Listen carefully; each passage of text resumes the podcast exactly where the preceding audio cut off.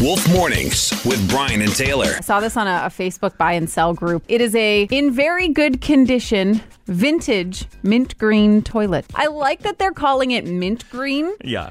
It's not. It's- it's avocado. Yeah. oh. It's from the 70s That was huge in the 70s, though. and it needs to be lit on fire. Avocado was huge. Now it's stainless steel and. And eating avocados Yeah, that's right. on toast. Millennials. Wolf Mornings with Brian and Taylor. Weekdays 5:30 to 10 on Central Ontario's Best Rock 101.5 The Wolf.